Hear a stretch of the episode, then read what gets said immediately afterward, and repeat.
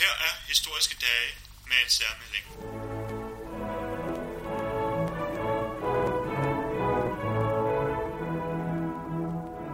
Det var dog dejligt at se, at der er kommet så mange mennesker Ja. til at høre om øh, din fantastiske kommende bog, der handler om øh, Magasins 150 års jubilæum Ja, og er hedder rammen. Damen i midten.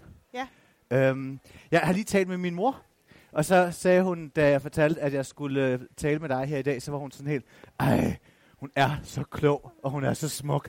Sådan et flot hår, og var helt vild med dig. Så sagde hun, men du må endelig ikke spørge hende om noget historisk, fordi hun ved alt. Men, øh, men så forsøgte jeg, Du må så, ringe til din mor. Det kunne jeg godt have brug for. men så kom jeg bare til at tænke, fordi så spurgte hun, hvad det egentlig var, du var uddannet. Øh, og så slog jeg det op, og, eller forsøgte at forklare hende det der sådan etnologi. Ja. Hvad det egentlig går ud på. Og vil du ikke lige prøve at fortælle det først? Jo, altså etnologi er i familie med antropologi og historie, og ligger i virkeligheden lidt midt mellem. Så som etnolog, der interesserer man sig for kulturhistorie, og for øh, det almindelige menneske og det levede liv. Og jeg ved ikke, om jeg tør sige her i dette forum, hvordan det forholder sig til historikerne, men jeg kan fortælle, hvordan det i min oplevelse forholder sig til historikerne. Øh, historikerne interesserer sig ofte, eller gjorde i hvert fald for øh, 20 år siden, da jeg læste, du kan godt høre, jeg tager forbehold, ikke? for de store overordnede linjer øh, og for øh, de store overordnede beslutninger, hvor man som etnolog interesserer sig for, hvad det er, øh, de store overordnede linjer betyder for det almindelige menneskes levede liv. Så tror jeg ikke, jeg har trådt nogen over tæerne, men jeg kan sige, at øh, jeg fik hjælp af en historiker, øh, Trine Halle, som er museumsinspektør ja. på øh, øh, Magasin du Nord Museum. Og hun sagde, at du har brug for mig, for etnologer kan ikke finde ud af årstal. og øh, måske har hun ret, men der er styr på årstallene nu. Men, men bogen her, den handler jo så om Magasins historie. Øhm, hvad er det, du kan læse igennem Magasin? Hvad er det, man kan se igennem forbruget, synes du? Jamen, jeg tror egentlig, man kan se rigtig meget. Altså, det skal lige siges, at Magasin du Nord øh, fylder 150 år. Og der sidder en fond, øh, som lad os introducere den først. Ja, mm. som er øh, efterkommer af de to stiftere. Den her fond har i princippet ingenting at gøre med stormagasinet Magasin i dag, men det de har, det er, at de har bevaret et meget stort arkiv øh, med materiale fra de 150 år, som Magasin har eksisteret. Og det vil sige alt fra avisudklip til gamle reklamer til øh, tryksager om, hvordan øh, man skulle opføre sig som medarbejder i Magasin i 1910, øh, hvad man skulle have på som medarbejder i Magasin i 1970. Så de har ligesom sørget for at bevare hele det her arkiv, og det er det arkiv, jeg har fået adgang til gennem Magasin du Nordfonden. Så har jeg så brugt det til at kigge ud gennem vinduerne i Magasin og se, hvordan forholder vi os til os selv og hinanden igennem de her 150 år, gennem hvad vi køber. Det vil sige, hvad er det for noget tøj, vi har på? Øh, hvordan er kvinders arbejdsforhold, især kvinders arbejdsforhold, fordi der jo har været mange øh, kvinder ansat i magasin. Øh, hvordan, hvad sker der det øjeblik, rulletrappen bliver introduceret for danskerne? øh, hvad sker der det øjeblik, hvor tarteletten bliver introduceret for danskerne? Og alle de her ting er faktisk først blevet introduceret øh, hos magasin, øh, før at de nåede ud til, øh, til resten af Danmark. Og det er rigtig interessant. Ja. Men jeg synes faktisk, vi kan prøve at starte med, med selve bygningen. Ja. Fordi der er jo noget enormt interessant i... De fleste af os kender magasin, og det er jo den her sådan meget store koloss, der ligger inde i midten af København, D'Angleterre og det kongelige teater, men det er jo sådan en, øh, det er en meget statlig bygning. Ja. Men, øh, men hvad er det for en tid, den opstår i? Hvor kommer den fra? Jamen, den opstår i øh, 1890'erne, og inden da, der har de to grundlæggere, øh, Vessel og Fett, de har mødt hinanden i Aarhus i øh, 1868, hvor de så grundlægger det, der bliver til Magasin du Nord. Og øh, de starter med at lave en lille butik i en baggård på, øh, øh, i Aarhus, hvor de sælger bløde hvidevarer, det vil sige alt, hvad der er hvidt, man har på inderst inden. Og øh, det sælger de selvfølgelig især til damer, ganske lidt til mænd også. Øh, de udvider så deres forretning og overtager det, der hedder Hotel du Nord, som lå der, hvor Magasin du Nord ligger i dag. Øh, og i slutningen af 1890'erne, der rejser de så det her kæmpe store hus, og de er faktisk ganske få år om at rejse det. De låner ingen penge til det. Og de får øh, de samme arkitekter til at bygge det, som har designet og bygget Sølvtorvet i København.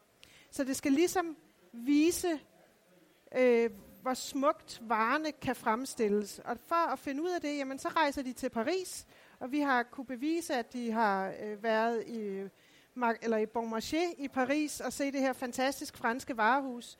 De har også været på verdensudstillinger rundt omkring i Europa og kigget på, øh, på glaspaladser, det store glaspalads, der blev bygget i London i forbindelse med en verdensudstilling. Og de har i det hele taget trukket inspiration ind fra hele verden i forhold til, hvordan trækker man lys ned. Fordi det, det tidspunkt, de bygger ja. det her fantastiske hus på, der er der ikke elektrisk lys på Kongens Nytorv. Og de har jo fundet ud af, at varerne skal kunne vises frem på en helt ny måde. Fordi det, der adskiller et stormagasin fra den måde, varer er blevet solgt på hidtil, det er, at varerne bliver vist frem. De ligger ikke i papkasser eller i trææsker øh, bag et menneske, som bestemmer, hvad man må se. Nej, varerne bliver simpelthen vist frem. Så det vil sige, at forbrugeren får en helt ny oplevelse af, hvad det egentlig er, der er muligt for ham eller hende at købe. Fordi at man selv kan gå på opdagelse. Jeg synes øvrigt, at ordet oplevelse er et ret sjovt ord i den her sammenhæng, fordi det jo netop handler om, at forbruget går fra at være meget specialiseret. Du går ind i en butik, fordi du ved, hvad du gerne vil have, og du beder, ting om, beder om tingene, til at det bliver til den her oplevelse, at du ligesom går ud for at, at være i et rum, bare for at grund at kigge, men det bliver også til et socialt rum, og måske i særlig, i særlig grad et socialt rum for kvinder. Et nyt ja. rum for kvinder at være i. Ja, altså kvinder får øh, i 1880'erne lov til at bestemme over deres egen penge. Og det er jo lang tid før, de faktisk får lov til at stemme.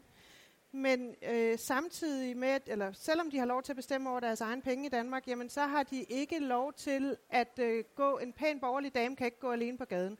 Men det kan hun netop i det her rum, øh, som øh, Magasin udgør øh, i København, hvor hun får lov til at øh, bevæge sig rundt mellem hylderne og bruge sine penge.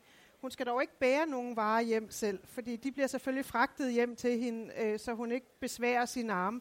Og hun har jo også tøj på, så hun ikke kan trække vejret, så hun kan kun gå med museskridt og sætte sig ned og prøve en flot hat, og så måske øh, få den båret hjem til sig, for hun er faktisk ude af stand til at løfte noget. Ja. Så. Men jeg var faktisk, at jeg læste en anden ting. Det handler ikke magasin, men jeg ved, at uh, Selfridges i London, de var det første store magasin, der fik uh, indført toiletter til kvinder.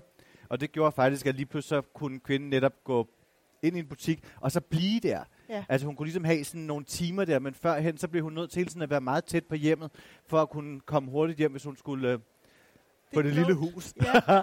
I øh, magasin i, i uh, København, og jeg bliver ved med at sige København, fordi der på et tidspunkt faktisk var 136 ja. magasiner øh, fordelt i hele Danmark. Altså magasin Hobro har eksisteret, det synes jeg er fantastisk. Det har sikkert bare været et skilt over en købmandsbutik, vi har faktisk ikke nogen billeder øh, fra det. Men... Øh, men i magasin i øh, 40'erne og 50'erne, der havde man en salon til damerne, hvor de kunne ordne deres øh, korrespondence. Fordi der var to til tre postgange om dagen, så hvis man var blevet inviteret ud at spise næste dag, eller man øh, lige skulle sørge for, at noget blev fikset, jamen så øh, kunne man ordne sin korrespondence, mens man i virkeligheden var ude at shoppe. Ja. Du kalder den for damen i midten. Ja. Øh, og det er jo shopping er jo stadigvæk på en eller anden måde øh, et ord, vi forbinder særligt med kvinder, især kan man sige efter Sex and the City, hvor, hvor shopping på, på en eller anden måde blev opret, eller sådan et ophævet nærmest til en form for religion. Men, men damen i midten, hvorfor har du valgt den indgang til, til magasin? Jamen, øh, for det første, fordi jeg synes, at damer er virkelig spændende.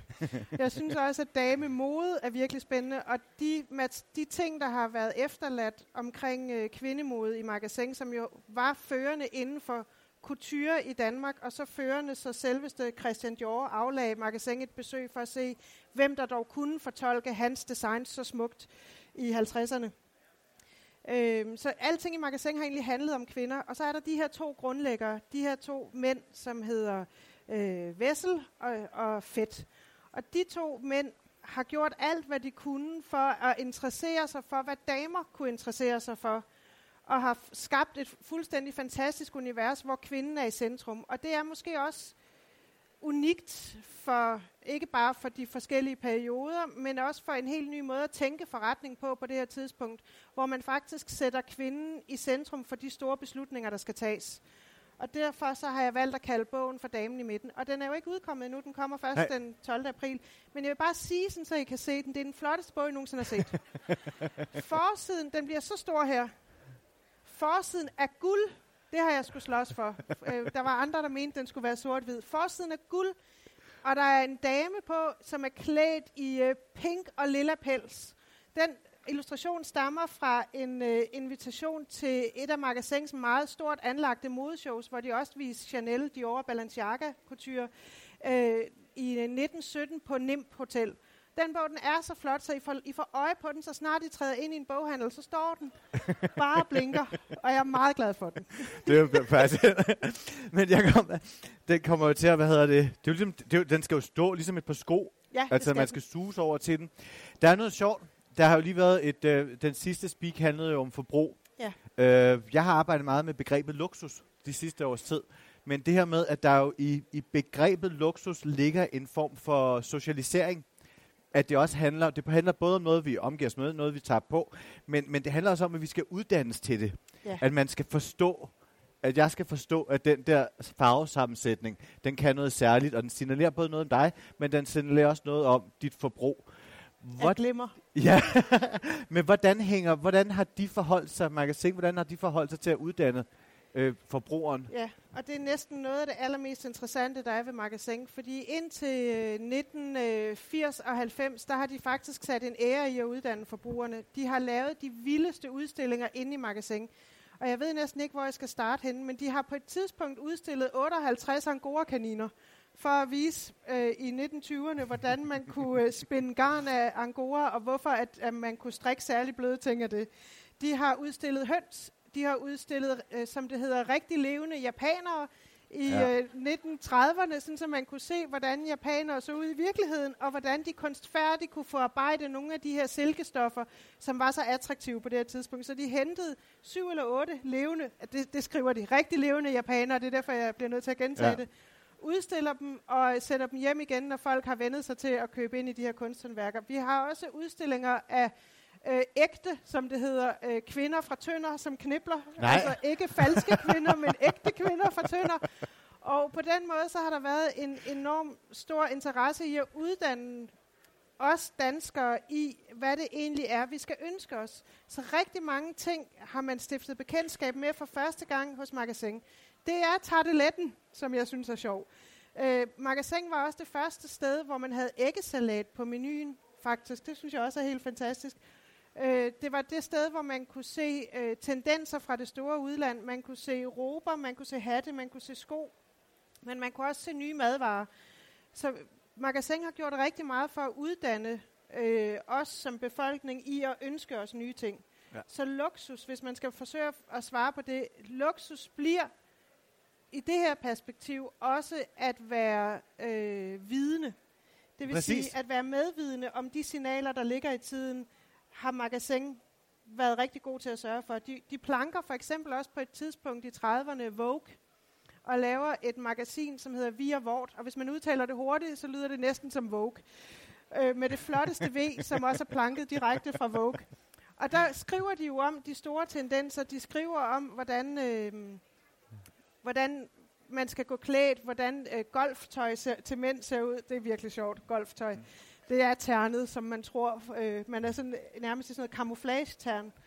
Og øh, de skriver om, hvilke biler man skal interessere sig for. Men de skriver også om, hvordan man skal opføre sig over for hinanden. Og faktisk så øh, har Emma Gade, vores helt egen Emma Gade, hun har været redaktør på det, et af de første magasiner, øh, som øh, Magasin udgav, som hed Vort Hjem. Og det, hun har samlet til, sin, øh, til sit store hovedværk, Emma Gade, det er faktisk artikler, der tidligere har været publiceret i Vort Hjem. Så Magasin gjorde rigtig meget for at uddanne især kvinder. De udgav på et tidspunkt, jeg, jeg snakker simpelthen så hurtigt jeg kan, sådan, så jeg kan nå at fortælle jer, hvor fantastisk det her det er. Men de udgav på et tidspunkt sådan en lille bitte lommebog, som kvinder kunne få. Den udgav de i omkring 20 år, en lille indbundet lommebog, hvor der udover at være en kalender i, så også var adresser på, hvor er, der, hvor er den gode gynekolog, hvor, øh, hvor går du hen, hvis din mand slår dig, hvor kan kvinder låne penge. Altså øh, fuldstændig på damernes side, øh, og næsten sådan undercover gemt i en kalender, hvor der også var lidt om noget med, med de kongelige. Ja. Jeg har lyst til lige at vende tilbage til japanerne. Ja. Fordi at øh, bogen er jo opbygget sådan, at den, den er ret let læst.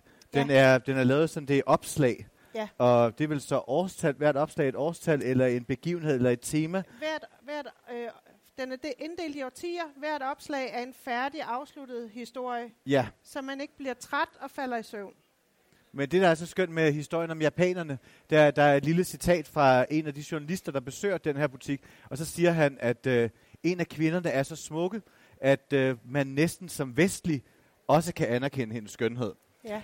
Og, og det, der fascinerer mig, det er jo det her med, at når man tager forbruget, jeg, jeg kan enormt godt lide at tage meget specifikke ting, og så se på, hvad, hvis man kigger på det her glas, hvad kan man få ud af det, hvis man analyserer det? Hvad kan man få ud af i forhold til... Altså, Det er i- etnologi. Ja, Yes. præcis, Ja. og det der er så skægt. og, og det, jeg tænker, det er jo netop det med, at, at, at, at man ser, hvis man kigger på forbruget, hvis man kigger på magasin, og hvad der har været definerende for luksus, så er det jo alle mulige ting. Ja. Og jeg tænker meget på det med, at, at man jo også kan se, hvilke, hvilke lande vi har været interesseret i som danskere. Ja. Hvilke kulturer, der bliver trendsættende på hvilket tidspunkt. Og det er jo særligt, når vi begynder at bevæge os op til, til nutiden her, at, ja. At der sker noget sjovt der. Ja, altså det er meget tydeligt, at vi øh, starter med at være ekstremt inspireret, inspireret i alt, hvad der er god smag fra Frankrig. Så bevæger vi os øh, op omkring århundredeskiftet, hvor Frankrig stadigvæk får lov til at fylde noget. Ind i 1920'erne, hvor vi begynder at få en lille bitte smule inspiration, også fra jazztiden og fra USA. Men øh, det var ganske kort. Og så vender vi blikket mod Hollywood-stjernerne i 1930'erne. Det vil sige, at kvinder skal være trukket tilbage. De skal have stone faces. De skal aldrig smile. De skal have brede skuldre. De skal ryge cigaretter. Der er mange cigaretter. Det må jeg jo indrømme, det er jeg meget misundelig på. Ikke? Men dengang Det er jo man faktisk jo et ryge. diættip. Det, det var det jo faktisk. Det, så kan, hvis man ryger, så spiser man ikke så Ja, meget. vi må gå i gang igen. Ja. øh, Hov, hov. jeg må gå i gang igen. Nå. Men i hvert fald, øh, så sk- skal kvinderne, de skal ryge de her meget lange øh, cigaretter, og de skal være verdensfjerne og trukket tilbage. Så kommer 2. verdenskrig, så er der ikke råd til, at kvinderne er verdensfjerne og trukket tilbage. Der bliver også mangel på stof under 2. verdenskrig, så tøjet får en meget smallere silhuet, og det bliver kortere. Pludselig er det helt okay at vise knæ, fordi der er simpelthen ikke råd til så meget stof, så man kan få det ned under knæene.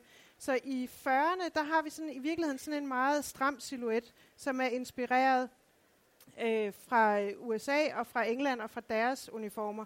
Så kigger vi hen til 50'erne, så kommer New Look. Så vender vi os mod Frankrig igen, fordi nu skal vi signalere overflod efter den her forfærdelige krig. Så derfor så har vi de her kæmpe store skørter.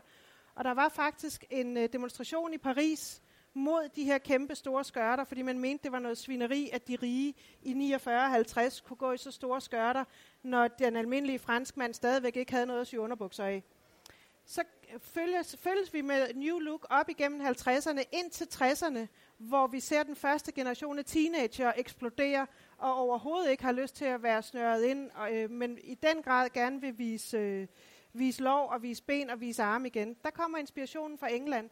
Den engelske inspiration holder ved i rigtig lang tid, indtil vi når hen til 80'erne, hvor vi begynder at kigge mod USA. Og øh, i USA, jamen, der er det brede skulderpuder, det er karrierekvinden, det er øh, power, man Hov. i tale sætter. Men så har jeg faktisk lyst til at sige, Ja. at det, der sker, hvis vi bevæger os op til nu, så er det sjovt, at samtidig med, at vi har dansk mode, der rammer magasin igen en tid nu, Præcis. hvilket gør det ret interessant i øjeblikket. Vi både har et fokus på dansk modedesign, og- men måske også et fokus på sådan et sted som magasin igen, Ja. hvilket de fortjener. Og meget tillykke med bogen. Tak. Og jeg tror altså, langt de fleste, de vil elske at sidde og kigge i den, for den er simpelthen så skæg, og den fortæller så mange helt skæve historier, som man kan huske at bruge til middagsselskaber efterfølgende. Men Tak. øh, have en god weekend. Den er guldfarvet. Ja, og tak til dig. tak. Tak til etnolog Julia Lane og Chris Pedersen, og stort tillykke til Magasin med de første 150 år. I næste podcast vil vi markere en anden årsdag, nemlig den 1. maj. Lyt med og hør Bent Jensen fortælle om den russiske revolution, som han kalder den russiske katastrofe. Mit navn er Ulrik Volter, og tak for denne gang.